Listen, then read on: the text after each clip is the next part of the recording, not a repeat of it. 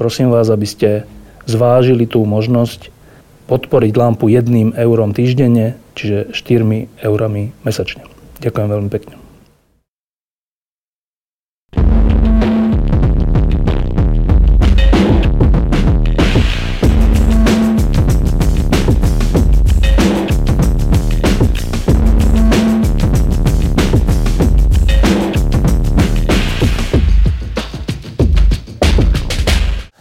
Pred viac ako neviem, dvoma rokmi sme sedeli ešte vtedy v štúdiu slovenskej televízie v jednom programe pod lampou a oproti nám sedel človek, ktorý zažil ako dieťa koncentračný tábor. Tú lampu, lampu sme nazvali Chlapec zo Svienčimu a mala velikánsky ohlas. Teraz je rok 2016 a my sedíme u tohto chlapca doma v Prahe 8. E, dobrý deň Tomáš. Ešte si pamätáte tú lampu? Samozrejme sa pamätám, to bolo príjemné posadenie a hlavne obecenstvo, diváci sa veľmi živo reagovali na to a toho si veľmi vážim. Ten záujem vlastne bol väčší než v Čechách. Ja som napísal takú knihu a ten záujem bol, bol väčší. A ja som samozrejme napísal to preto, že človek je smrteľný a chcel som to zo seba, zo seba dostať tú vec, ale vyzerá to tak, že to, čo tam bolo napísané, nabýva ešte určité aktuálnosti teraz. No, ja si pamätám z tej lampy všeličo. Veľmi mi utkvelo v pamäti e, vaše konštatovanie jedno, že e, v tom koncentráku vo Sviečime ste, ste boli z očí v oči Mengelemu v jednej chvíli. E, dokonca ten povedal, že vy, vás teda zachovajú a tých ďalších zabijú. Nejak tak to bolo, že? No tak troška ináč, ale viedol tam jednu, jednu tu, nie, niekoľkokrát, a jedno si pamätám a to je taký prototyp to, to, tej selekcie, tak z toho vyplývajú určité závery. Takže. No. E, potom si ešte pamätám takú inú vec. E, vy ste tam hovorili, že my všetci máme niekoho radi a niekoho neradi a niekoho neznášame a niekoho naopak milujeme. Ale je to tak roz, roztriedené, že toho máme radi a toho zase nie a, a, a naopak. A tým pádom nie je sústredené to, to zlo alebo tá, tá nenávisť na jeden, jedného človeka alebo jeden typ ľudí, ale keď sa to sústredí, tak vtedy je zle. Mysleli ste tým na fašistickú ideológiu vtedy alebo komunistickú potom neskôr. No teraz máme rok 2016 a neviem, či viete, ale u nás na Slovensku dostal 8%, e, dostala 8% strana, ktorá sa v minulosti k fašizmu otvorene hlásila. E, a teraz to je tá otázka, že čo, začíname tie, tú svoju nenávisť a tie, tie svoje zlá sústrediť? Je to tak? No, Štefan, je to, ja myslím, že ja mám určitú predstavu o tom, o tom fašizme. A ja sa domnievam na základe toho, čo sa odohralo historicky. Každý fašizmus je totiž iný. Teda jedinečný, ale v tom zmysle, že, že ten druhý fašizmus už nebude taký, tak, taký, ako bol ten prvý. A každý je historicky iným spôsobom prebieha, ale ten elementárny mechanizmus, tie podmienky sú podobné a to je rozdiel s terorizmom. Terorizmus je akoby prídavné meno a fašizmus je akoby podstatné meno. Teroristom je každý, vždy, nie každý, ale aj kto sa bráni, musí sa brániť teroristicky. Keď bombardujú letadlom, to je tiež určitá teroristický prístup k veci. Tak, ale o tom nehovoríme. U toho fašizmu tá podmienka prvá, aspoň ja sa tak domnievam, je tá, že musí dojsť k sociálnemu zúfalstvu. Volá, čo sa stane v tých ľuďoch, že čo majú nebo čo by chceli, nemôžu realizovať, všetko ich otravuje, nič sa nedarí, nie sú pánmi svojej budúcnosti, už zúfajú a nedúfajú. A keď je taká situácia, tak tá skupina tých ľudí, nie jeden, ale tá celá skupina zmení svoje chovanie. Táto sociálna zúfalosť, tá, tá, se, tá je podmienkou toho fašizmu, ale nie len to. teraz, keď tie obrovské masy putujú cez Európu, to je tiež príznak toho sociálneho zúfalstva. A tá základná črta, črta spočíva v tom, že tá rôznorodosť tých ľudí, každý je iný a to obsahuje vlastne obrovské kvantum informácie v tej spoločnosti. A bez ohľadu na svoje schopnosti a možnosti, tí ľudia sa začínajú chovať podobne. Samozrejme sa z nich tá schopnosť, tie rozdiely nevymažú, ale keď sú spolu a keď sa chovajú určitým spôsobom, tak sa chovajú primitívne, všetci a stejne a to, čo strácajú z hľadiska tej odlišnosti od iných, to získajú z toho, že všetci chcú to, to isté. No, a to je tá otázka? A to, je tá, to je to zúfalstvo. Ale tá otázka... musí byť zúfalstvo, aby vznikol fašizmus. Je už na Slovensku zúfalstvo? No, keď je fašizmus, tak, tak ja spätne u, predpokladám, že je i zúfalstvo. Ide o to analyzovať, prečo ten ľud je tak zúfalý, že volí takýchto ľudí. A údajne aj, aj tí, tí miestni Maďari to volia, ačkoľvek to hnutie je aj, aj extra, extrémne nacionalistické, tak to, tak tí ľudia nerozmýšľajú. E, to sa chcem opýtať, že... Ob, strácajú objektivitu ľudia po, a počúvajú niekoho. E, vy ako človek, ktorý prešiel koncentračným táborom a potom aj komunistickou diktatúrou, e, ale v tomto zmysle najmä tým koncentračným táborom, že, kde išlo o život, kde sa hromadne vraždili ľudia. Keď sa v roku 2016, vo vašich 85 rokoch, stane to, že na Slovensku... To už bolo v Lani. no, to už skoro 86. Stane to, že na Slovensku dostane Kotleba 8%. Čo to vo vás robí? No to ma rozhorčuje a pripomína mi to, že keď som prišiel na Slovensko na akýsi fyziologický, to je môj obor, výskum mozgu, kon, kon, konferenciu takú spoločnú a to bolo, myslím, začiatkom roku 90. Celá Bratislava bola popísaná heslami. Cigáni do plynu. No, nebol jeden nápis, veľa nápisov. No už te, vtedy už bolo treba volať, čo spraviť. Asi sa nespravilo. Ja totiž som bol prítomný práve v tom lágri Auschwitz, Birkenau. Bol som pritom, keď tam za jedinú noc zabili tých ľudí, ktorí byli v, boli v tzv. rodinnom tábore e, cigánskom, Cigojnerlager tomu, tomu hovorili. A to bolo viac než 3000 ľudí. Nás všetkých ostatných zavreli do barakov, tomu hovorili blok špére, že sú tam zavretí. My sme sa pozerali. Skrátka, nákladné autá zo všetkých stran svietia reflektormi na to miesto, kde bolo tých 3000 ľudí, motory pustené na plný plyn, aby nebolo nic, aby ten plač a ten krik nebol počuť. Nahádzali ich do tých aut, odvážali postupne a ráno už nebol ani, jed, ani jeden živý.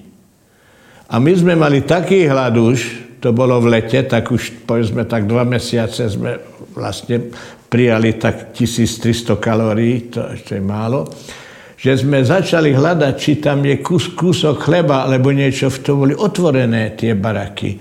Veď asi pred tromi, štyrmi, štyrmi e, e, hodinami tam ešte boli tí ľudia živí, aj s deťmi, starí ľudia už boli zabití. Či zostá tam kúsok chleba, ani obrnka, nula. A tak, keď volá kto povie cigáne do plynu, tak mňa napadá reálna situácia, keď ta, tí cigáni išli do plynu. Tak to predsa není možné, kto si toto môže dovoliť a tak, aby sa mu potom nič nestalo. No a my, my teraz máme rok 2016, keď je táto strana v parlamente, ale vy hovoríte teraz, že vy ste to zaregistrovali už v roku e, 1990, prvé príznaky takéhoto, takýchto postojov, no, Myslím, názorov. že to bolo aj predtým, veď tá nenávisť je hrozná. No ale ide o to, či sa volá, účinne sa proti tomu postupuje, alebo neúčinne postupuje. Tá, ten mechanizmus, na to ste, Štefan poukázal, že to skutočne ide o to, že každý v sebe má nenávisť. To nenávisť to nie, nie je len kolaps mravných nejakých zásad a potom prídeme a vysvetlíme to vyučovaním alebo kázaním zmeníme toho človeka. Toho človeka. Lepšie, to, lepšie sa to rímuje anglicky teaching and preaching. Tým sa ľudia vlastne nemôžu zmeniť. Majú, to sú mozgové mechanizmy, ktoré milióny rokov nosíme v sebe. Má to nejakú funkciu, ale vzniká nový jav vtedy, keď máme tých ľudí veľa dokopy na to nemáme zariadenie v mozgu, lebo ten človek pochádza z nejakých putujúcich malých skupín tam v Afrike, ktorí zbierali nejaké jedlo, aby nezomreli od hladu a povedzme, boli ich 10-15, malé skupiny. Na to máme zariadenie v mozgu. Chrániť ten život v malých skupinách. Ale keď máme tisíc ľudí, tak nevieme, čo máme robiť. Na to nemáme vrodený spôsob, ktorý by nám pomohol, nejaký hotový režim tak, taký, ta, taký, ta, taký systém e, vlastnej kontroly svojho života, to, to nemáme. Takže keď je iná situácia, tak potom strašne ľahká je manipulácia tými ľuďmi. Pokiaľ ide o tú nenávisť, tak vlastne každý niekoho nenávidí, niekoho miluje a tak to ide vo všetkých kombináciách, ale v tej celej sústave není z tej sústavy výstup žiadny, lebo sa to ako, ako keby sa to rušilo. Ale stačí zamerať tú nenávisť tých ľudí určitým smerom a je ich veľa a nemusíte hovoriť s každým, povedzme, že ich 10, nemusíte sa baviť s každým. Ty musíš nenávidieť toho Žida, alebo neviem koho iného. A, te, a teraz agitovať a vychovávať ich. Nie. Oni, jeden nenávidí málo, druhý nenávidí veľa, ale to není primárne dôležité, lebo keď sa otočia tak, že smeruje ako nejaká sila fyzikálna na tých ľudí, tak je taký mechanizmus, ktorý pripomína laser. Ten, je, máme difúzne svetlo, fotóny lietajú na, všet, na všetkými smermi a tá energia zostane stejná, ale ten lúč sa stáva koherentným no a vypálu dieru v lietadle alebo vo vašej sietnici v oku a, a, a, a podobne. A toto je mechanizmus, ktorý je vlastne zvláštny sociálny mechanizmus. Manipuláciou sa dá dohodnúť relatívne snadno to, aby sa sústredila nenávisť na určitých ľudí. No a teraz. E, sú dve uvažovania o tom na Slovensku. Jedna, jedno je toto, že e, no dobre, 8% e, Istý počet extrémistov a tohto typu ľudí je všade a pokiaľ to neprekročí nejakú, nejakú kritickú hranicu, tak je to udržateľné. Iné, iný, iný tábor hovorí, že moment, 8% a ešte koľko je nejakých skrytých alebo potenciálnych voličov takéto strany je už veľa a naozaj tu hrozí niečo strašlivé. Tak z vášho pohľadu odtiaľto z Prahy, keď sa na to pozeráte, je to už prekročenie tej hranice? No ja myslím, že keby ich boli len 5%, že, že sa vôbec dostali do toho parlamentu, asi u vás je tiež 5%, 5, 5% mm, hranica. hranica, tak už je to veľa. Veď to je nelogické domnievať sa, že keď sa tam dostali s 8%, tak pri ďalšej príležitosti, že ich, prečo by malo zostať stále, stále 8? Tak ich bude 16 ale bude ešte dvakrát 16. Ide o to, čo sa spraví aktívne proti tomu, a to vlastne znamená, že sa volá, čo musí urobiť. A spokojiť sa s tým, že to není veľa, že to sa nic neš... To je veľký omyl. Lebo ne, nemôžeme nevnímať dejiny. História je tu, my sme súčasťou ešte tej histórie. Veď ten fašizmus si starší ľudia pamätajú, alebo, ich, alebo dôsledky toho fašizmu. Ešte žijú pod vplyvom toho. Ovplyvnilo to ich život celý. Takže keď príde nový fašizmus, tak hlavná vec je, čo urobiť proti tomu. Volať, čo nie je v poriadku. No a teraz, to je presne tá otázka, že tento Kotleba mm, v niektorých kroch sa má za to, že to je proste taký primitívny človek a tá, útočí na najnižšie pudy a proste nejakých ľudí získa. A teraz sa objavujú takéto informácie že oni e, cieľavedomo chodia po slovenských mestečkách a dedinkách. Rozprávajú sa s ľuďmi. Nielen to. Pomáhajú im, keď sú záplavy, keď sú nejaké živelné katastrofy, keď niečo, tak títo jeho chlapci tam prídu a naozaj si to tam odpracujú.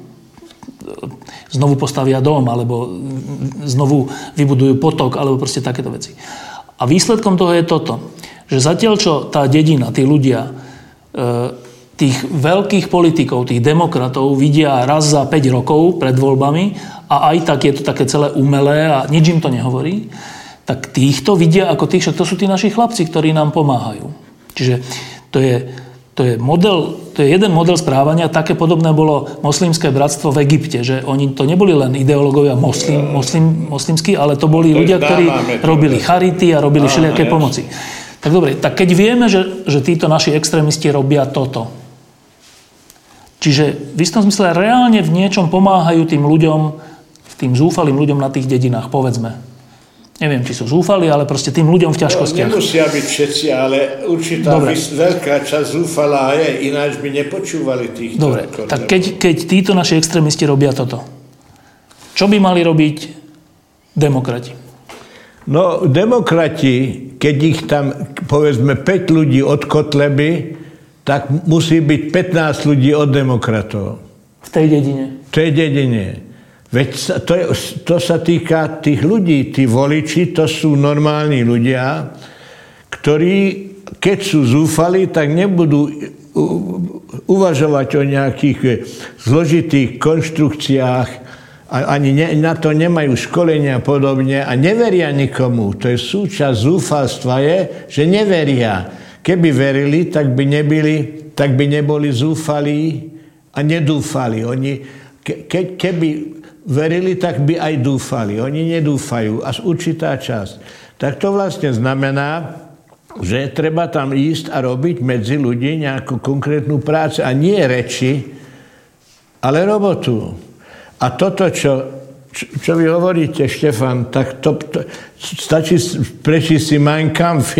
Adolf, Adolf tam toto vysvetľuje, vysvetľuje, hovorí, že najskôr musíme riešiť, aby sme presadili a teraz a charakterizuje ten nacizmus ako niečo fantastického na tisíc rokov a tak ďalej, nová epocha ľudstva. Musíme najskôr riešiť problémy ekonomické, život, spôsobu života tých ľudí. Až potom prichádzame na nich s tými novými plánmi a povinnostmi, ktoré od nich žiadáme. Tak prvú vec, čo urobili, aby nebola nezamestnanosť, pravda? Vytvorili tie, tie diálnice a nie, tak boli tieto mechanizmy, ako zamestnať tých ľudí a oni, no, vidíte, predtým to nebolo, tí sociálni demokrati, čo nás výmarská vláda neurobila pre nás nič. Bola hyperinflácia, ten šach to dal dohromady. No a, a, a ten Adolf, tak tomu predsa môžeme veriť. No verili Adolfovi a dopadli, ako dopadli. No. Ale Adolf ešte urobil jednu vec, že videl, že tá hlavná jeho sila bola v tom, že bola prvá svetová vojna, oni to prehrali to ten národ skutočne odskákal zle, tú prehru. No a kto to zavinil? No volá, vymysleli, že to zavinili Židia niekto iný vymyslí niečo iného. Ale dokázal to, že to zorganizoval, aby v Blitzkriegu behom, myslím, 6 týždňov porazili tých Francúzov. No skrátka, vola, čo sa musí robiť, keď fašisti vola, čo robia, tak tí demokrati musí tiež robiť niečo a musia viac urobiť než tí fasisti. Nestačí povedať, tá fašizmus je zlý, je to, je to hlúposť, ale a demokracia predsa je, je to historická vec, historického vývoja, je to lepšia forma spolužitia, ale to neznamená, že tá, tá, tá lepšia forma sa presadí. A ešte tu je jedna vec, že vlastne ako keby bol len jeden parameter. Existuje demokratický systém, ktorý nefunguje, aj to je. Existuje nedemokratický, ktorý funguje. A najhorší je, když je nedemokratický a ešte nefunguje. Ale v ostatných prípadoch ľudia sa môžu prichýliť k nejakému systému, ktorý je nedemokratický, ale funguje. Ekonomika funguje, je práca a tak ďalej. Ten náš problém je tento. Takže e, to chce rozmýšľať a ro, hlavne robiť. Ten, ten náš problém je ale tento, že e, celá tá politická trieda od roku 89, e, keď prechádzala všelijakými štádiami, najprv sme riešili prechod od komunizmu k demokracii, potom sme sa sporili s Mečiarom a bojovali sme o nejakú de- základnú demokraciu, ľudské práva, slobody. Potom sme robili všelijaké reformy. Ale posledné roky, možno až 10 rokov, je to tak, že, ak, že ako keby ľudia mali pocit, že tí ľudia, tí politici, tá politická trieda, oni vlastne len sú zvolení a potom tam robia to, čo je pre nich výhodné. Od korupcie, cez klientelizmus, cez zneužívanie štátnych funkcií a tak. V tejto situácii príde Kotleba a pomôže pri povodni tak to má jasnú morálnu prevahu nad tými síce demokratmi, ktoré, ktorí ale sú len korupční. Ja môžem len súhlasiť s tým, čo hovoríš. No lenže my iných demokratov nemáme. No tak tí demokrati... To znamená, že tých ľudí, čo počúvajú to Kotlebu, sa je treba učiť jedným, jedným veciam a tých demokratov učiť no. druhým veciam. Ide o to, či ten systém sa zachráni, lebo obecná situácia je nevyspytateľná, není jasno, čo bude. A to nevie nikto v Európe. A máme tie malé krajiny tu, ešte ani západ, ani východ. Ten vývoj môže sa obrátiť spôsobom veľmi nevyspytateľným. Takže hlavná vec je s tými ľuďmi robiť a dávať im nejakú perspektívu, ktorá musí byť lepšia než tá perspektíva tých fašistov, neofašistov. Tá, tá druhá črta totiž to fašizmu je v tom, že vždy vlastne dochádza sa k tomu, že sa ľudia rozdielia len na dve skupiny. Na tí, čo to sme my, my fašisti, a ktorí sa k nám pridajú, a tí ostatní, sa, sú indiferentní, tak tí získáme pozdejšie a potom je nepriateľ. Je, je definovaný nepriateľ. Bez toho fašizmus není. V Nemecku celá nemecká ideológia fašistická bola založená, že Židia sú nepriateľ, ktorý je treba zničiť a totálne vymazať. Ausradieren, e, e, hovoril, to oblíbené, jedna z oblíbených, to, to teda proti letectvu že, že Veľkú Britániu vygumuje z povrchu zemského Austrálie. No. A, ta, a teraz vlastne sa, sa musí volať, čo robiť, a, a, ale rozmýšľať rozumné veci, ktoré ľudí zaujímajú. Tak ja len čítam, ja nežijem na Slovensku, aj čo, neberte vážne ani vy, ani diváci, čo, čo hovorím ja, lebo ja žijem inde. Takže ja len mám taký cit. No a ten cit vlastne mi hovorí to, že nestačí povedať, že určitý systém je na vyššej úrovni vývojovom, aj že demokraticky a, všetko je vybavené. Lebo to nestačí, když je demokratický. Ešte musí volať, čo robiť konkrétneho pre ľudí a musí robiť viac, než akýkoľvek neofašizmus je schopný ponúknuť. Posledná vec k tejto téme je táto, že e, kom, teda fašistické Nemecko a celá tá druhá svetová vojna a vyhľadzovacie tábory e, sú pre mladú generáciu už dávno. To, je, to bolo dávno. E, to ste asi nevideli, ale teraz je taká móda, že mladí ľudia, mladí ľudia sa odfotia s Kotlebom ako s nejakým pozitívnym vzorom. Okolo neho je trieda gymnaziálna. Takéto fotky existujú. Mladí, sympatickí ľudia, usmievaví a sú okolo Kotlebu. hovorí sa, že je to nedostatkom vzdelania, nedostatkom informácií o tom, čo bolo a tak, ale vás ako človeka, ktorý to zažil, ten koncentrák a tú nenávisť, mm, je to tak ďaleko a my sme už tak iní, že sa to nemôže zopakovať, alebo tie fotky mladých ľudí okolo Kotlebu avizujú, že sa zahrávame s ohňom. Ja myslím, že platí to druhé, tá vec, tá metafora o tom ohni. Lebo vlastne ide o to, že sa ten Kotleba podcení, podceňuje veľmi. On, on, on neviem, vyučí tie, po, po, vyučuje tie počítače, on má i, i, určitý IQ. Preč, prečo sa domnievať, že ten Kotleba je hlúpejší, než volá kto, kto má nejaký, povedzme, v demokratické akejsi strane. To, to, to sa takto ne, nedá povedať.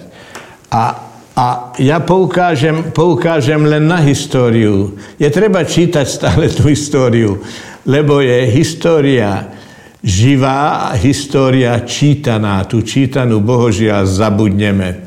A tá živá je, čo sme sami zažili. A tí mladí, čo ešte nezažili nic, nič a, a, a čítajú len tú, tú čítanú, tak na, to na nikoho nepôsobí. A ja sa nečudujem, lebo z môjho hľadiska, ke, keby som ja zobral aké sú časové oni, o, časov, v, v situácii, tak ja, ako keby mňa zaujímalo, čo sa stalo, povedzme, 1880 alebo 70 ako maďarsko-uhorské, uhorsko-rakúske vyrovnanie, tam zabili nejakého nejakého toho Habsburga v Mexiku a tak bola francúzska revolúcia, tu som čítal desetkrát, myslím, komúna, komúna. A vždy zabudnem. Oni zabúdajú tú, prvú, tú druhú svetovú válku obdobným spôsobom. To sa treba stále opakovať, opakovať. Ale a, a tú informáciu je treba vidieť, že ten Hitler z počiatku ho vzali ako kom, komickú figuru. A keď sa volá, kde, ako, ako chodia ľudia sa vyfotiť s, žirafou v zoologickej záhrade. Neberú vážne, nejaká extravagancia, niečo, čomu oni nerozumia, má nejakú uniformu, ja? A to má, budem mať na pamiatku. A, a, a to je katastrofálny omyl. Veď tu je strašlivé, to je strašne nebezpečí. A, a, a, a je nená, tá cesta na určitom momente sa stáva nenávratná, tá, ne, irreverzibilná. Ide vývoj ako, a potom a tá demokracia v mnohých ohľadoch jednoducho nefunguje. Napríklad není systém, ktorý by zaručil to, že keď volá kto dostane akýmkoľvek podvodom väčšinu, že sa toho zbaví. Že, že, že, ho, že ho možno zbaviť tej, tej moci. Veď to nefunguje. A jak, jak je toto časté? Veľmi často, leovála situácie, voľby sa falšujú a tak ďalej. A, a to, to, a ľudia si niektorí ani, ani, ani neuvedomujú, že tá demokracia už dávno není demokracia. A tá demokracia je demokracia len vtedy, keď môže urobiť niečo nového v záujme tých ľudí. A nejde ani o to, aby jedna garnitúra vymenila druhú garnitúru. Vlastne princípom, aspoň ja sa domnievam, ale ja, ja nie som politológ, ja som len starý. Ja, ja som volá, čo zažil. A, a to je všetko. Takže keď vlastne pri demokracii ide o to, že bola jedna garnitúra, príde druhá, príde tretia. Viac hlav, viac rozumu. To je celý princíp tej demokracie. Viac ľudí sa dostane k moci. A to znamená, tí ľudia, keď je aj sloboda k tej demokracie, aj sloboda musí k tej demokracii byť, tak prídu ľudia, čo majú iný nápad. A keď, keď to môžu urobiť, lebo je dostatočná sloboda, tak to urobia. Takže uplynie, povedzme, tých 30 rokov, alebo 20, alebo vy hovoríte 10 rokov, podstatné je, čo sa liší teraz a po desiatých rokoch. Líši, líši sa volá čo? je lepšie zdravotníctvo, alebo nie je lepšie zdravotníctvo. A tu sa nedá o tom diskutovať, to je jasné. Keď je lepšie, tak ľudia to ocenia. Keď nie, tak na to budú poukazovať. Lebo demokratické systémy nestačí, keď sú demokratické. Aj musia aj volať čo spraviť naviac. A demokratie je stále sú stejne demokratické, povedzme, ale když nič neurobia, no tak to, to vlastne není demokracia, lebo tá podstata tam není. Vy sa obávate že by fašizmus alebo podobná totalita sa mohla v Európe znova uplatniť? Ja sa toho obávam a to z jednoduchých dôvodov, lebo vlastne tie, tie rôzne sociálne, kultúrne okruhy e, môžu spolu žiť, ale líšia sa. Povedzme, e, ja neviem, s buddhistami to spolužitie asi není problematický. V živote som nepočul, že by z toho vyplynul nejaký problém. Ale ideológia islámska má svoje zvláštnosti. A to spolužitie je veľmi ťažké, zvlášť vtedy, keď nabídú určitého počtu tí ľudia. Majú tu, tu demografickú, tu ten rast, tá krivka je iná, je ich viacej, lebo to patrí, a to je povedzme pozitívne, keď v nejakej spoločnosti je populačný rast pomalý, no tak treba volať, čo spraviť v záujme toho, a to, to odskakujem, aj to není. Je, robí sa dosť záujme toho, aby ten tretí, štvrtý národ vlastne mal populačný rast z vlastných ľudí? Lebo nie. Keď nie, tak potom sa musí dovážať iná pracovná sila zvonku. No a tá pracovná sila môže byť taká ne, tak, tak, tak zložit, nositeľom tak zložitej kooperácie, ale spolužitia, teda s tou hostiteľskou zemou, že potom vznikajú katastrofálne katastrofálne dôsledky. A to, to ty vidíme už teraz. A čo ešte bude, to bude ešte horšie. To, by, to, by, to je jeden okruh, že e, fašizmus alebo proste radikálne riešenia môžu privolávať ľudia, ktorí e, sa tu neprispôsobia, respektíve budú tú svoju ideológiu, tú cudziu, e, nejakým spôsobom násilím presadzovať. Ale na Slovensku nemáme utečencov, nemáme migrantov, nemáme moslimov a má tam Kotlevo 8%. No lebo to, troška to závisí na celkovej situácii. Tam nemusí byť ani nikto žádný, ale ten, ten strach, tie obavy sú samozrejme v ľuďoch. Oni hovoria, dobre, tak my sme sa vlastne pripojili k nejakej ríši, to je nádherné, je, je veľký pokrok, na Slovensku všade, veď ja bývam na Slovensku, je veľký pokrok, ekonomicky rôzny.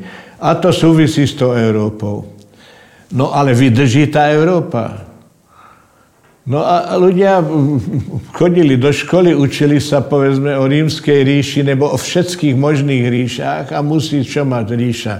Musí mať nejakú politiku, musí mať vedenie, musí to vedenie sa chrániť.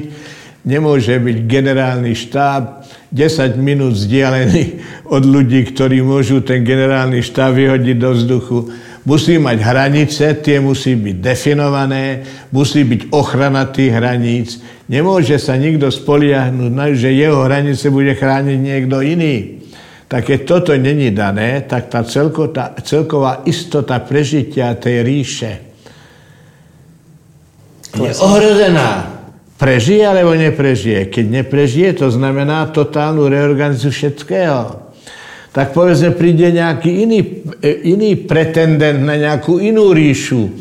Veď vlastne história je európska založená, a to trvá tisíc rokov, od schizmy, keď bol rozkol Ríma a Byzanc, od tej doby Európa je rozdelená stále, aj teraz, na Byzanc a na Rím. A tá hranica sa takto posunuje sem a tam a Skrátka, tá, tá história hovorí jasnou rečou. Ale nemôže mať, nemôžeme mať upchaté uči. A keby ľudia boli všetci tak poloslepí, ako som ja v tomto momente už, No tak nemôžu čítať, ale musia predsa vidieť, že ten európsky systém nefunguje poriadne. Že by sa malo urobiť niečo vážneho, aby to fungovalo. A to s tými imigrantmi, to je jenom taký test. Musí sa volať, čo urobiť, musí. Prečo boli zrušené armády tých, tých jednotlivých štátov? Prečo není povinná vojenská služba? Nie je taká, ako bola že tam, neviem, nahradili iných a robili tam hlúposti, ale polročná vojenská služba, preč, prečo není? Plošná ochrana územia, veď to není v žiadnom štáte, keby tí, tí nejakí imigranti mali zo sebou nejakú teroristickú skupinu, inteligentne zorganizovanú. A prečo by nebola inteligentne zorganizovaná? My myslíme, že tá mimo európskej situácie ľudia nemajú intelekt. Veď tí ľudia, čo k nám prichádzajú, sú z Mezopotámie. To sú len pra- biologickí, to sú potomci tých ľudí, čo vytvorili tie prvé kultúry. Samozrejme to zjednodušuje, migrácia bola vždy, už nie tu. Ale domnievať sa, že tí ľudia sú hlúpi, lebo majú iný spôsob života, a len náš systém je dobrý, to je obmedzené. My musíme stále vylepšovať svoj systém a nemysleť si, že náš je tak dobrý, že my už nemusíme nič iného robiť. Takže vlastne obecná neistota. Pýtate sa to, na to, preč sú ľudia, preč, že vlastne nie sú migranti. No áno, ale stačí, keď zapnú televízor a čo počúvajú v tom televízore? Že Maďari zavreli niekto iné, to, čo Maďari spravili, že bolo zle, potom za dva mesiace už to bolo v poriadku, všetci boli proti tomu, aby bola hranice na, na, no, v polo, na severnej hranici Grécka, to, že je zlé a keď, keď to urobili, tak vlastne sa ukázalo, že to je v poriadku a, a keby to neurobili, tak tá balkánska cesta bude priechodná a nikto nebude vedieť, čo má robiť z toho by vyplývalo snáď, že e, to, čo urobila Angela Merkel, teda, že tých utečencov, ktorí už boli v Európe, u nás, vo východnej Európe, v Maďarsku a všeli kde v Grécku, povedala, že nenechá ich tam putovať všeli kde bezprizorne, ale ich, ich pozvala do Nemecka. Z toho, čo vy hovoríte, to bola chyba. Oci, ja si myslím, že to bolo správne. Nie, ale ja, ja, ja, povedzme normálny príklad, normálni ľudia na Slovensku, v Čechách, kdekoľvek inde.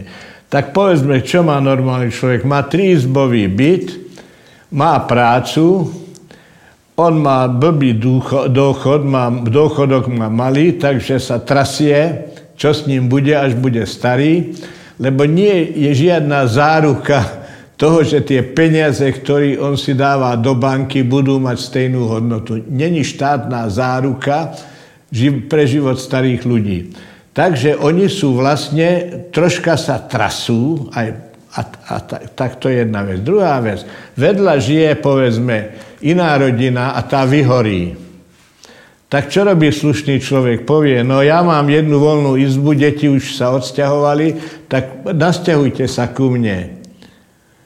Ale sú ešte dve veci u toho. Prirodzene. A ako keby to vo veľkom neexistovalo.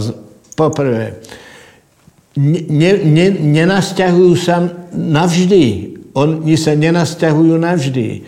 A, a, a za druhé, tá pomoc nespočíva len v tom, že oni sa tam nasťahujú, ale tá naša rodina a iné rodiny mu pomôžu, pomôžu aby, posta, aby mu opravili ten dom.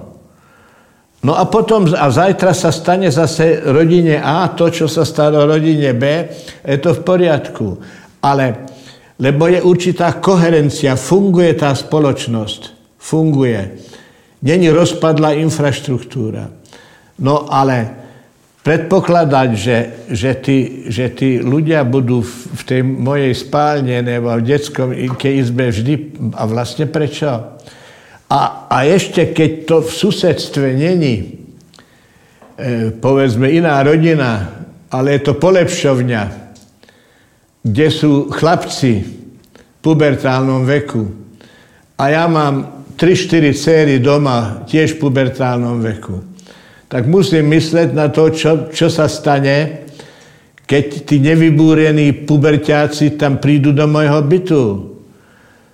Tak, tak napríklad čudovať sa, že, sexuálne deprivovaná pol miliónová armáda ľudí sa bude choviť nepristojným spôsobom. Veď to je nejaká novinka. Veď armády, vo všetkých armádách sveta to bol vždy problém, jak tých chlapov mladých udržať. A boli speciálne opatrenia.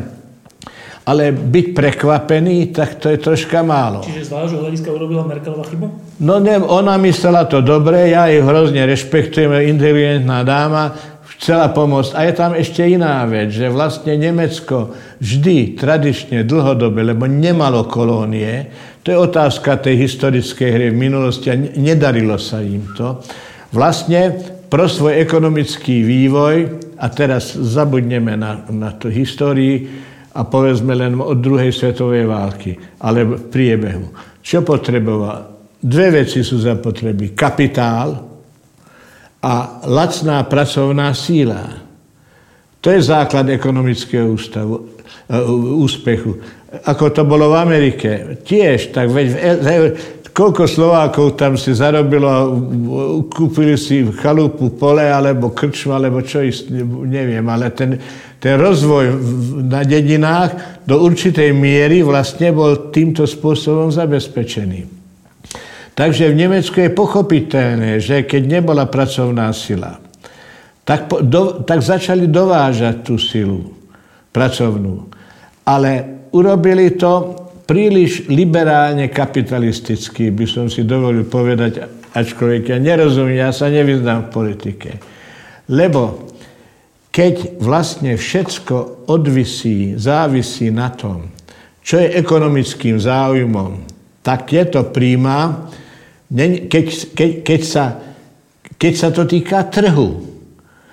Keď ja, ja nadšene súhlasím s tým, že keď trh začne volať kto zvonka riadiť, že to potom nebude fungovať, trh sa musí riadiť sám, a trh sa riadi sám. Ale čo všetko je súčasťou toho trhu? O to ide.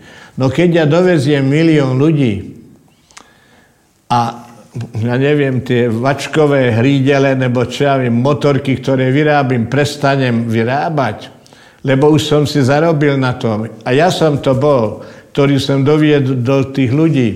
No tak najdu iné zamestnanie. Skrátka to pôjde tak, že to stráca ten ekonomický motív, ktorý tam bol. Nikto sa o tých ľudí nepostará a sú tam a vlastne sa stávajú demografickým problémom. Skrátka, demografické problémy nemôže sa, nemôžu sa riešiť len na základe ekonomických úvah v rámci tých predstav liberálne kapitalistických. Lebo je treba rozmýšľať, dobrý, hodí sa to, ale musím sa postarať o to, že keď už nebude práca, alebo skončí môj projekt, tak tí ľudia sa vracajú. A, a na Balkán, veď z Balkánu tam boli 100 tisíce ľudí. V Nemecku pracovali. Ja som e, tam chodieval robiť morskú biológiu, tak ja pol, mnoho ľudí takých som poznal. Vo svojom obore a, ty, a vrátili sa späť. Mnoho, musí sa aj, aj mechanizmus spätného návratu zaistiť. To není. Dobre, tak toto bude úplne zaujímavé ďalšie roky sledovať, lebo e, zase iní ľudia hovoria, že to, čo Angela Merkel urobila, je, že sa rozhodla, že, z Nemec, že Nemecko si trúfne byť Amerikou Európy. Amerika je otvorená krajina, do ktorej tiež chodia milióny ľudí ročne a táto zatiaľ so všetkými problémami zvláda. Bude zaujímavé sledovať, jak to dopadne. E, chcem sa opýtať ešte jednu vec. E, keď sme pred tými dvoma, troma rokmi robili tú lampu, tak tiež ste pracovali na nejakej knihe a ja viem, že počas týchto posledných dvoch, troch rokov e, sa to nejako zopakovalo. Na čom ste pracovali? No tak ja som, ja som napísal takú knihu teraz, ale aby som povedal z posledných síl, lebo mám tie oči a máme ešte niekoľko iných chorob. Mám pekný zoznam diagnóz, tým sa nebudem zaoberať. No a tá kniha sa vlastne zaoberá sociálnou psychológiou etnických vlastne problémov. Je ten židovský problém, je to pokračovaním takej knihy, čo som napísal, o reálnych zážitkoch, všetko je tam pravdivé. A tá kniha vyjde aj, aj po slovensky Už sa, na tom, už sa to prekladá, aspoň dúfam. A, a český to teraz dotisky, dotisk vychádza a tak ďalej. No. Takže a potom som vlastne prišiel na to, že to, tie etnické problémy nie sú len židovské a dokonca niektoré obecné zákonitosti sú spoločné. Napríklad existuje pojem dvojitej, dvojitej e, identity. Existuje vlast, povedzme, homeland, a existuje diaspora. Není teória diaspor. Diaspora to nie sú len Arméni alebo Židia, ktorí putujú. Už, roka, ro, už roku 1900, v 2010 bolo na západe viac moslimov, trikrát viac než na svete Židov. Tie, tie diaspory sú teraz predovšetkým moslimské diaspory a z dôvodov, na ktoré asi teraz nie je čas a ja nie som expert, sa líšia podstatne a zle sa prispôsobujú. Prakticky za určitej, na určitej úrovni je to nemožné očakávať to prispôsobenie. No. no. A teraz vlastne ide o to, že sú tam tie diaspory. Musí byť zmienené mechanizmy rôznych vecí. Napríklad tí ľudia, ktorí sa stiahujú z Iráku. Zoberme príklad jednoduchý, lebo je irácká vláda.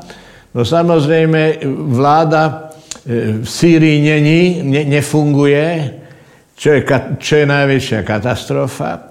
No ale kde už je vláda a je určitá nádej, že sa to konštituje nejaký, nejaká infraštruktúra, tak nemôže to predsa byť tak, že není vzťah medzi diasporou a medzi tým národom. Oni vlastne majú ručiť tá vláda za svojich ľudí, ktorí sa stiahujú, povedzme, ne, povedzme len tak ako hypoteticky do nejakej zeme v strednej Európe. Sú, môže byť dvojaté občanstvo, môže si podržať občanstvo tam, môže napríklad dane, ktoré by platil, povedzme, v Tramtári uprostred Európy, z toho 5% ide do tej domovskej zeme, tým sa to bude rozvíjať a tí ľudia sa nebudú navždy lúčiť s tou krajinou, kde... Prečo? Prečo by tá druhá krajina sa o nich starala? Oni mu, každý sa musí starať sám pre... Samozrejme, když je mimoriadná humanitárna, tak je treba pomôcť. Ale ale, ale dlhodobé riešenie, to znamená riešenie navždy, to už není otázka humanizmu. To už je úplne iná otázka. A toto je tá, to, o čom ste písali tú no knihu? No to je jeden, to je jedna malá čtvrtá, jedna malá vec, ktorá tam je. Že vlastne musí byť teória, a, a, musí, a tá teória je vlastne taká, ktorá odpovedá povedzme tomu, tej, tej, vlastne tej sociálnej psychológie a iným oborom, ktorú sa týkajú tých Židov, Arménov a vlastne každého národa. Polákov je v Británii 1 milión. No to, to, to nedá sa predpokladať, že tí Poliaci sa zmenia na Angličanov raz, dva behom, behom pol generácie. A a mala by byť nejaká starostlivosť a nejaký mechanizmus spojenia tých dvoch zemí, tej hostiteľskej zeme a zeme pôvodu. Tie štáty, ktoré, tie zeme, nebo ľudia, ktoré majú aj tú domovinu, aj majú diasporu, to sú šťastné, lebo vlastne to zaručuje vyššiu pravdepodobnosť ich prežitia.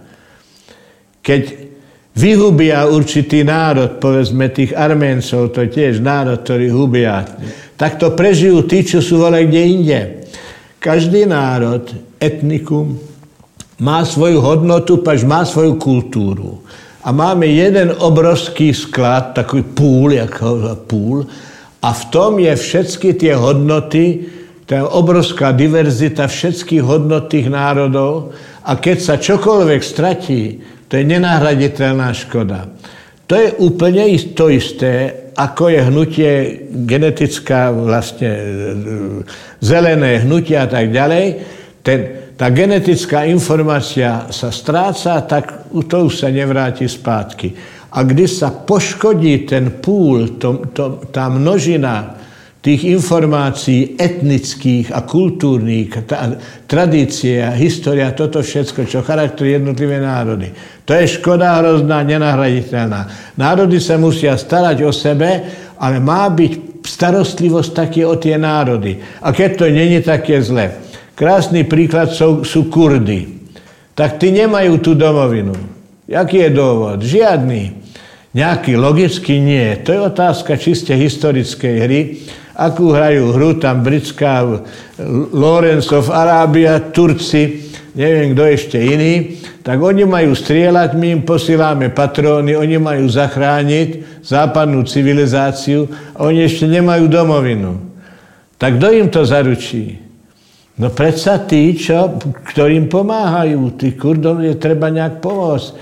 Keď, to, to je elementárna otázka ľudských práv napríklad. Ale teda hovoríte, že tej knihe sa zaoberáte e, situáciou, keď jeden človek, jeden národ, jeden, jedna, no, jedna skupina ľudí má vec. viacero identít. Áno, povedzme, to je Poliaci také. v Anglicku, no, Maďari na Slovensku. A to je povedzme ten príklad. Čo je toho problém? No problém je ten, že po, predstavme si teraz jednoho Francúza, dobre? Ten Francúz má alžírsky pôvod. No. A je tam tretiu generáciu ten Alžírec, pravda? No a teraz mám tri pravítka tu. To sú normálne pravítka. Tu ide len on, že on má nejaké vedomie, nejakú identitu, povedzme francúzsku, a teraz to posudzujeme. Keď sa posudzuje vo Francii, z istých dôvodov sa povie, no on je francúz, veď on je minimálne z 80 francúz. Percent. Percent, áno, z 80 percent. Do obeda ide do školy, tam spíva e, Marsejézu, jo? ozarme citoyen, jo? Do, do zbranie občanie. On po obede ide, kúpi Kalašnikova a postrieľa 20 francúzov a vždy ešte dvoch, troch židov. Tak to vždy tak chodí, že tých, židi, tých židov strieľajú z pravej doprava. Funguje to? Nefunguje to. A prečo? Lebo to je chybná tá teória. Chybná. Že by bol francúz. Že by bol, to je v poriadku, on je francúz, on skutečne z 80 francúz. Ale, Ale sú, môžu mať dve identity ľudia a celé skupinu ľudí. On je francúz na 80%, ale on je taký muslim a a Alžírec, ale Alžíranec alebo podobne a povedzme na 90%. A v to v jeho vedomí žije to i, i to. Tak považovať ho len za Francúza je chyba.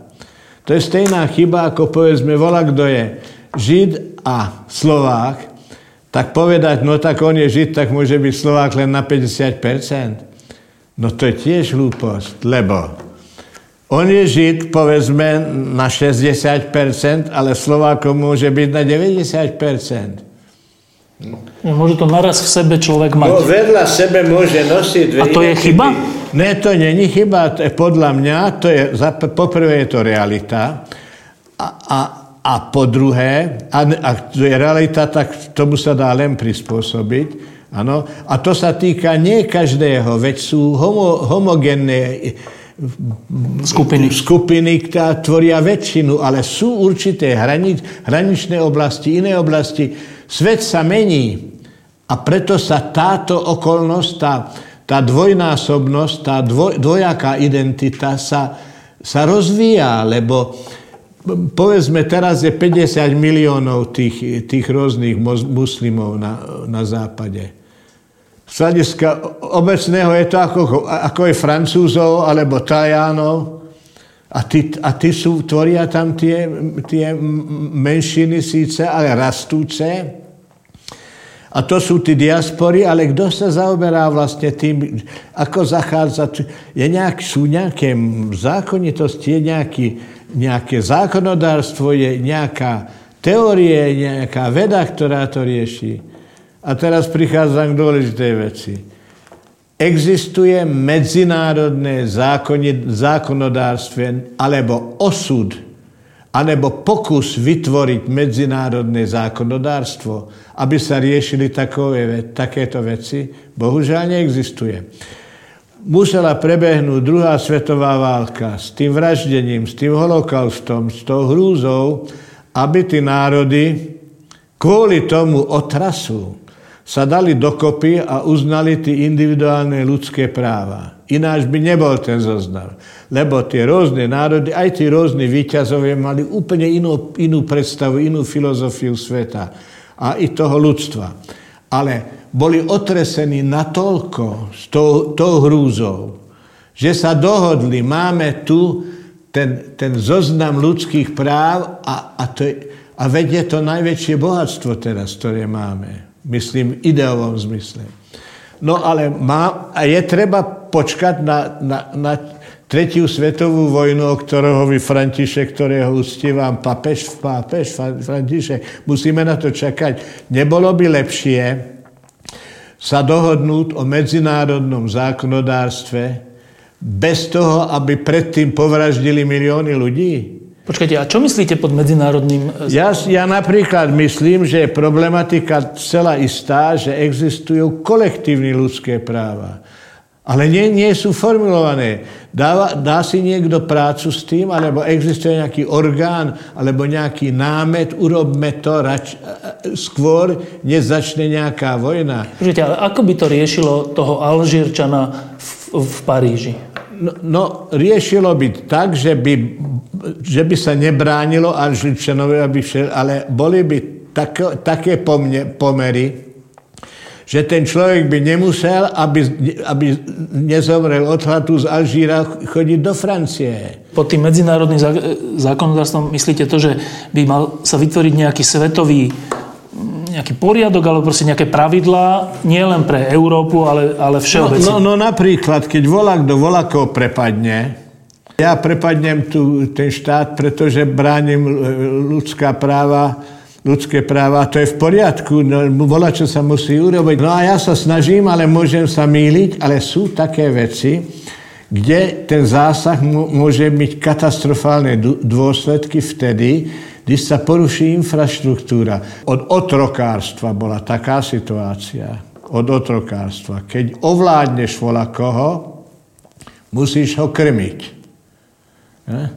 A to sa dá znázorniť tak, že nie len rozdiel a panuj, ale pridel a panuj v zmysle prídelu. Ale to je nový jav, ktorý ja som sa v živote s ním... A, a hovorím, že ja nie som expert. Ale ja len hovorím svoj dojem. A asi môže byť milný, ale vy sa pýtate a ja odpovedám. Už neplatí to, že pre koho pracuješ, ten ťa má krmiť, čo platilo od otroctva, tak čo môžeš urobiť? Zobereš si kánoe ja, a pádluješ do Francie, ale pádluješ do Itálie, lebo chceš prežiť. Čo, čo majú tí ľudia robiť vlastne v tej Sýrii? No veď oni, im ide o, ide o život. Musí byť medzinárodné pravidlá. Ne? Ako nezačať a ako ukončiť. Jean-Paul Sartre som nedávno čítal, a to som tiež dal do tej knihy. Ten bol, ke, keď Židia sa začali byť s Arabmi pred 50 rokmi, tak on povedal, Základný problém nie je v tom, že Židia sa bijú s Arabmi. Rozdelenie na dve skupiny není tak, že ta, tu sú Židia a tu sú Arabi. To vždy takto začne, ale potom sa to zmení v takom zmysle, že sú dve skupiny zase. Tí, čo sú ochotní prestať a tí, čo nie sú ochotní prestať. No, takže, ta, takže skrátka, tieto veci sa môžu regulovať len spoluprácou tých národov. Musia sa, musia sa dohodnúť, že keď, a teď hovoríme o konci války, a proto ten Jean-Paul Sartre, že vlastne keď už je takáto situácia, tak predsa už nemá, není podstatná otázka, kto má pravdu a kto nemá pravdu. Do pôvodne, kto mal pravdu a kde nemá pravdu. Podstatná otázka je ukončiť krve preletiať. No, ale nechcem hovoriť o tej vojne, chcem sa vám položiť poslednú otázku. Um, Tomáš Radiel, s ktorým tu sedíme v jeho domčeku alebo obydlí v Prahe 8, má ťaha teraz 86. rok. Uh, narodil sa na južnom Slovensku. Kde to? V Bratislave. V Bratislave, ale žili ste teda na južnom Slovensku? Áno. Ja som z veľkého mesta, tak... Áno, ale žili ste potom na Južnom Slovensku, potom prišla druhá svetová vojna, boli ste odsunutí do, do Osvienčimu, tam ste prežili všelijaké hrôzy, ale prežili. E, potom ste žili e, v Československu, prežili ste komunizmus, teraz žijete 25-30 rokov e, demokraciu píšete knihy, hovoríte, že už skoro nevidíte, ale rozprávate úplne, úplne sviežo. No tak neviem, neviem. A teraz to je tá sviežo, otázka. ale hlúposti. Teraz to je tá otázka. Čo to bolo za 86 rokov?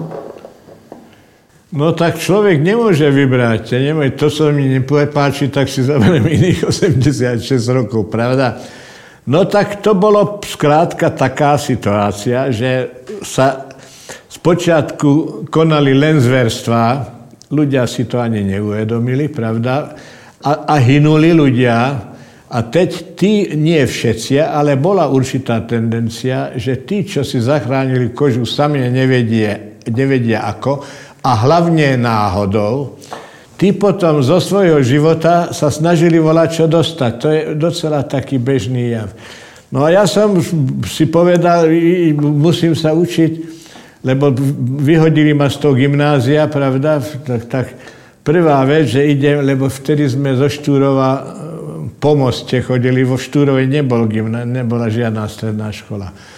No idem, aby mi dali vysvedčenie. A to bol taký hlavný fašista na tej strednej škole, bol zástupca riaditeľa. A idem tam a kto tam sedí v tej riaditeľne, zase ten, ten istý. Už po vojne teda. Po vojne.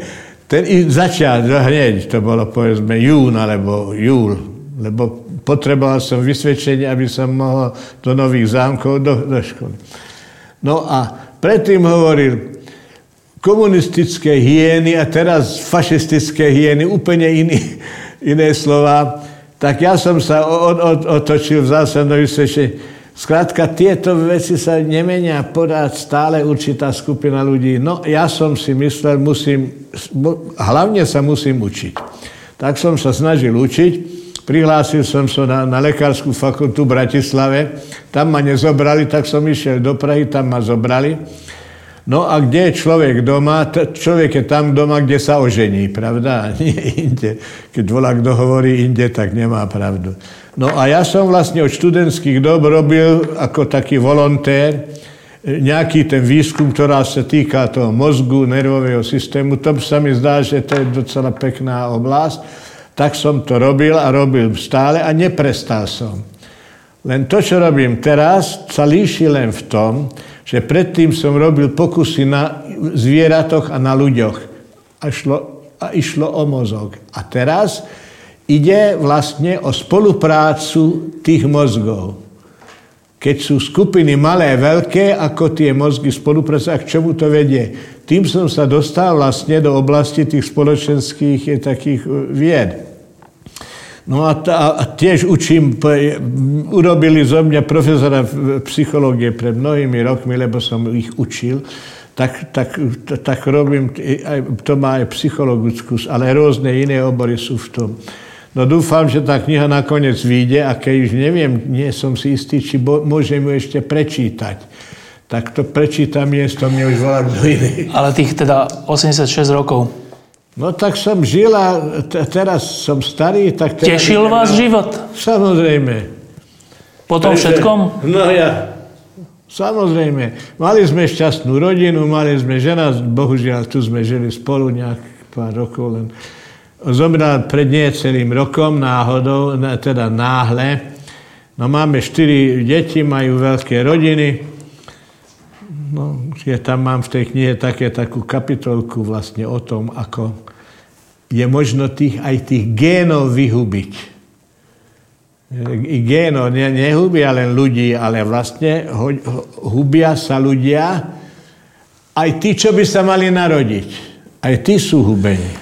Keby ste mali povedať, ako vás to detstvo a ten Osvienčím a ten Mengele, ako vás to poznačilo? Poznačilo vás? No, tak ja som, ale to presne sa a otvá, neotváral, boj od, pootverené dvere lágru, hlavný tábor Osvietím, bolo skoro ráno a my sme si tam žili, bol tá ilegálna organizácia, všetci hovoria, že nie, ale bola. Takže a ja som tam nechcel zostať, tak som si robil šastvo, bylo mi tých 14 a niečo. Tak, keď skončila vojna? Vojna. A tak nikto nikoho ako nestráži, robte si, čo chcete. A i, išiel som, že pešo pôjdem do Krakova. Pamätám sa, že si ne, nepozerá, nepozrem späť. A tým pre mňa druhá svetová vojna a to všetko končí. A to som sa pekne zmýlil, lebo prišiel som na to, že existuje zvláštny jav, ktorý spočíva v tom, že keď zažijete životu nebezpečné situácie, to sa vám zapíše do dlhodobej pamäti. Všetké normálne bežné veci, to nazvem, nazvem ich hlúposti, zabudnete totálne, ale toto nezabudnete ani, ani keď chcete. Lebo, prečo? To je evolučne biologická vec. Preto nie, že keď sa to isté bude opakovať niečo podobného, tak ten, ktorý si pamatá ta, ten celý spôsob, ako to vznikalo, tak si povedzme a povie, a už niečo podobného, zachráni si život.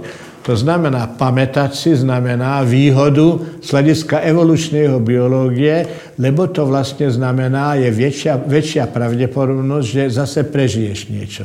Ale je tam ešte iná vec, že deti týchto ľudí, ktorí sa dozvedeli o svých blízkych príbuzných, to znamená otec alebo starý otec, to, čo bolo, tak to si tiež pamätajú. Toto si pamätajú tiež a tiež až do smrti. A keď uvažujeme o tom, ako dlho zostane tá história holokaustu, a nie len história holokaustu, ale vojn, hubenia ľudí, Rwanda, hrozné veci, ne? Kambodža, všetko, čo sa robí, tá migrácia, tá migrácia zostane v pamäti tých migrantov, dokud budú žiť a ešte ich deti si to budú pamätať, budú, pamät, si budú pamätať na to, čo prežili za hrozy na tej ceste. Na to nikto nepomyslí. Lebo to, čo, sa stalo hrozného, sa zapíše do pamäti z obranných dôvodov. Ale často je to kontraproduktívne. Takže teraz sme tak ďaleko, že tí, čo boli vola kedy v nejakom nebezpečí, povedzme ja, ja, ja mám nejaký cit pre, pre, pre to. Ja, ako to nebezpečie, ako čuchám nebezpečí, Česi by hovorili. A je vo vzduchu.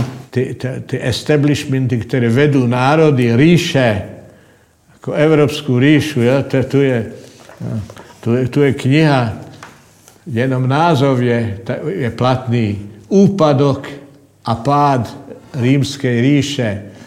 To je, to je slávna kniha, no tak, tak Predsa normálny človek musí vidieť, niečo není v poriadku, rozpadáva sa to. Snažím, radi by sme žili, obavy sú strašné. Teraz tí fašisti, ja, to nemôžem príjmuť. A preto taky tiež pí, píšem knihy, keď ešte nie som v poriadku a snažil som sa to robiť. Tam je kopa takýchto vecí, nie je na to samozrejme čas sa tým zaoberať. Tomáš Radil, 86 ročný už teraz za chvíľu. Uh, druhýkrát pod lampou, druhýkrát zaujímavé. Ďakujem, že ste nás prijali. Ja ďakujem za pozvanie. Bolo mi A teraz si dáme kávu. Sťou. Máme? Máme bodaj. Máme všetko.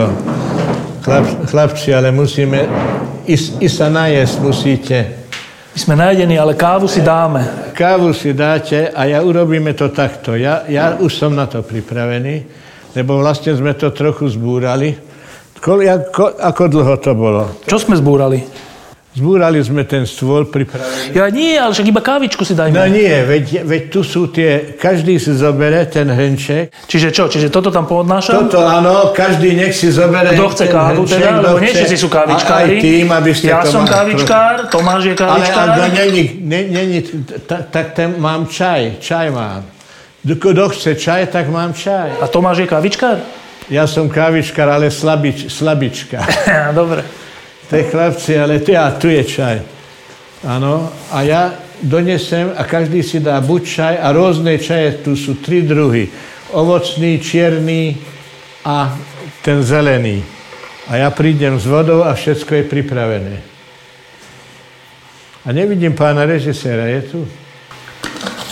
Už, i- už, i- už, idem, už idem s vodou, ak sa to zohreje.